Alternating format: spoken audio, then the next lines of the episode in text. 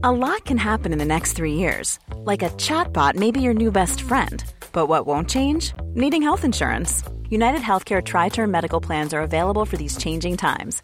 Underwritten by Golden Rule Insurance Company, they offer budget friendly, flexible coverage for people who are in between jobs or missed open enrollment. The plans last nearly three years in some states, with access to a nationwide network of doctors and hospitals. So, for whatever tomorrow brings, United Healthcare Tri Term Medical Plans may be for you. Learn more at uh1.com.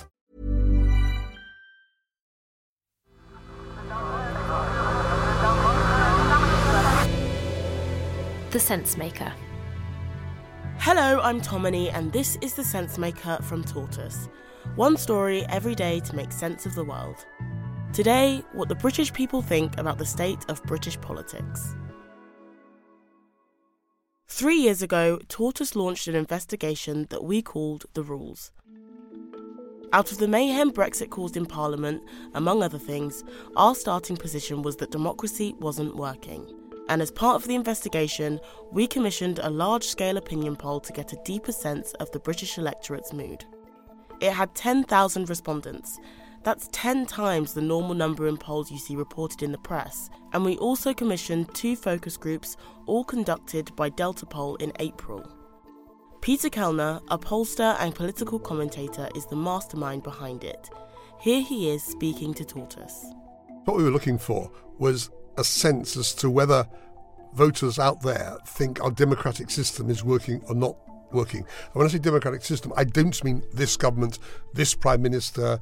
I don't mean Ukraine or, or inflation. Looking at something something much more fundamental about whether the, the architecture of British democracy is, is holding up or, or do people think it's it's crumbling.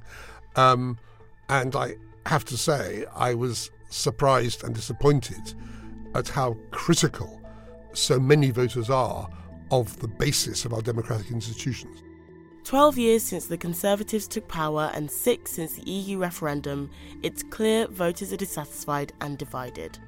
Tortoise wanted to find out why trust in the system was so low and what might change that.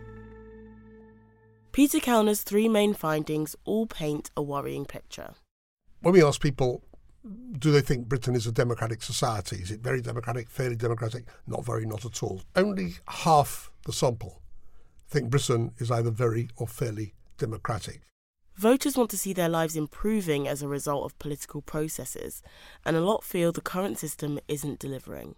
Now, the thing that's harder to tell is whether this is um, a reaction to what 14, 15 years, when for most people there has not been a rise in living standards, when public services have been under strain, when there hasn't been what we had for, with a few exceptions, of pretty steady growth from the 50s to around 2007.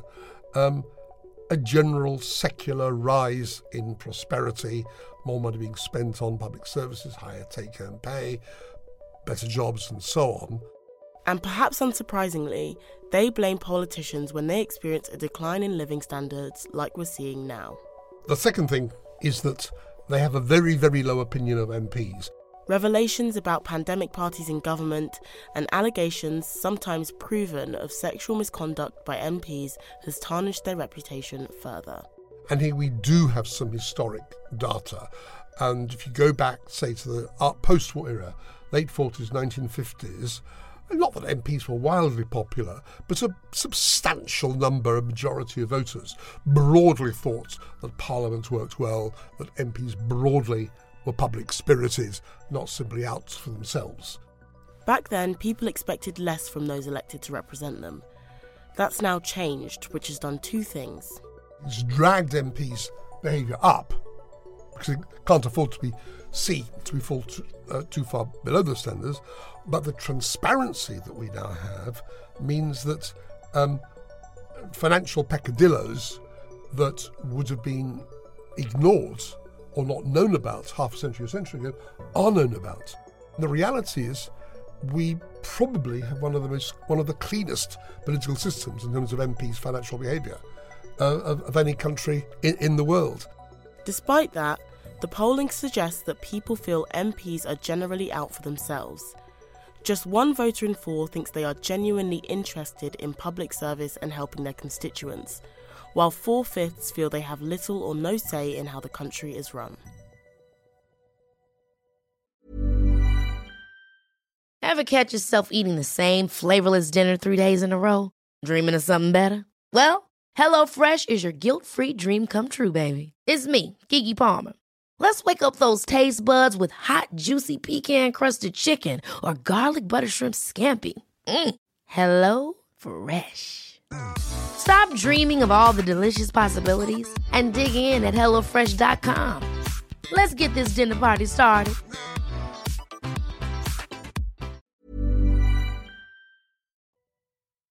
The third thing we found, which I found the most terrifying of all, is when we ask people to choose between a society led by a strong leader who could take quick decisions and not have to worry about Parliament and the process of parliamentary scrutiny and legislation, or a system in which we kept parliamentary scrutiny, the parliamentary process, even if that slowed things down. And although a majority want Parliament to keep its role, 30%, you know, one person in three would prefer to have a strong leader that could ride roughshod over our conventional systems for keeping an executive in check. That means around 14 million people are happy for Britain to have a strongman leader, even if they break the rules, to implement big decisions without having to consult Parliament. And Britain isn't alone. It's clear that other countries have shifted this way too. Far right candidate Marine Le Pen got more than 40% of the vote in the recent French presidential election, and for a while, the AFD in Germany had a period as the main opposition force. Perhaps most enlightening of all was when voters were asked how they feel about democracy. They were given a list of eight adjectives to choose from. The top three that people chose were all negative. The biggest was uneasy, 4 in 10. Disgusted, a quarter. Angrier, just a bit under a quarter. And then the three that came last were positive. Proud, just 8%. Happy, 8%. Confident, 10%. It's clear that British democracy isn't working. There's a public disenchantment with our politicians, the power gap is widening, and many believe British society is unfair. The answer in the end, the solution is with MPs themselves. Thanks for listening to The Sensemaker. To hear more about the polling Tortoise commissioned on the state of British democracy, you can listen to this week's slow newscast called The Rules. Just click on the link in the episode description. Today's story was written and mixed by Imi Harper.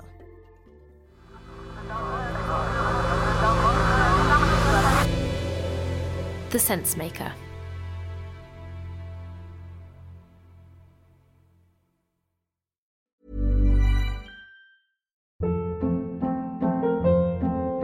Hold up. What was that? Boring. No flavor. That was as bad as those leftovers you ate all week. Keke Palmer here, and it's time to say hello to something fresh and guilt-free. Hello Fresh. Jazz up dinner with pecan-crusted chicken or garlic butter shrimp scampi. Now that's music to my mouth. Hello Fresh. Let's get this dinner party started. Discover all the delicious possibilities at hellofresh.com.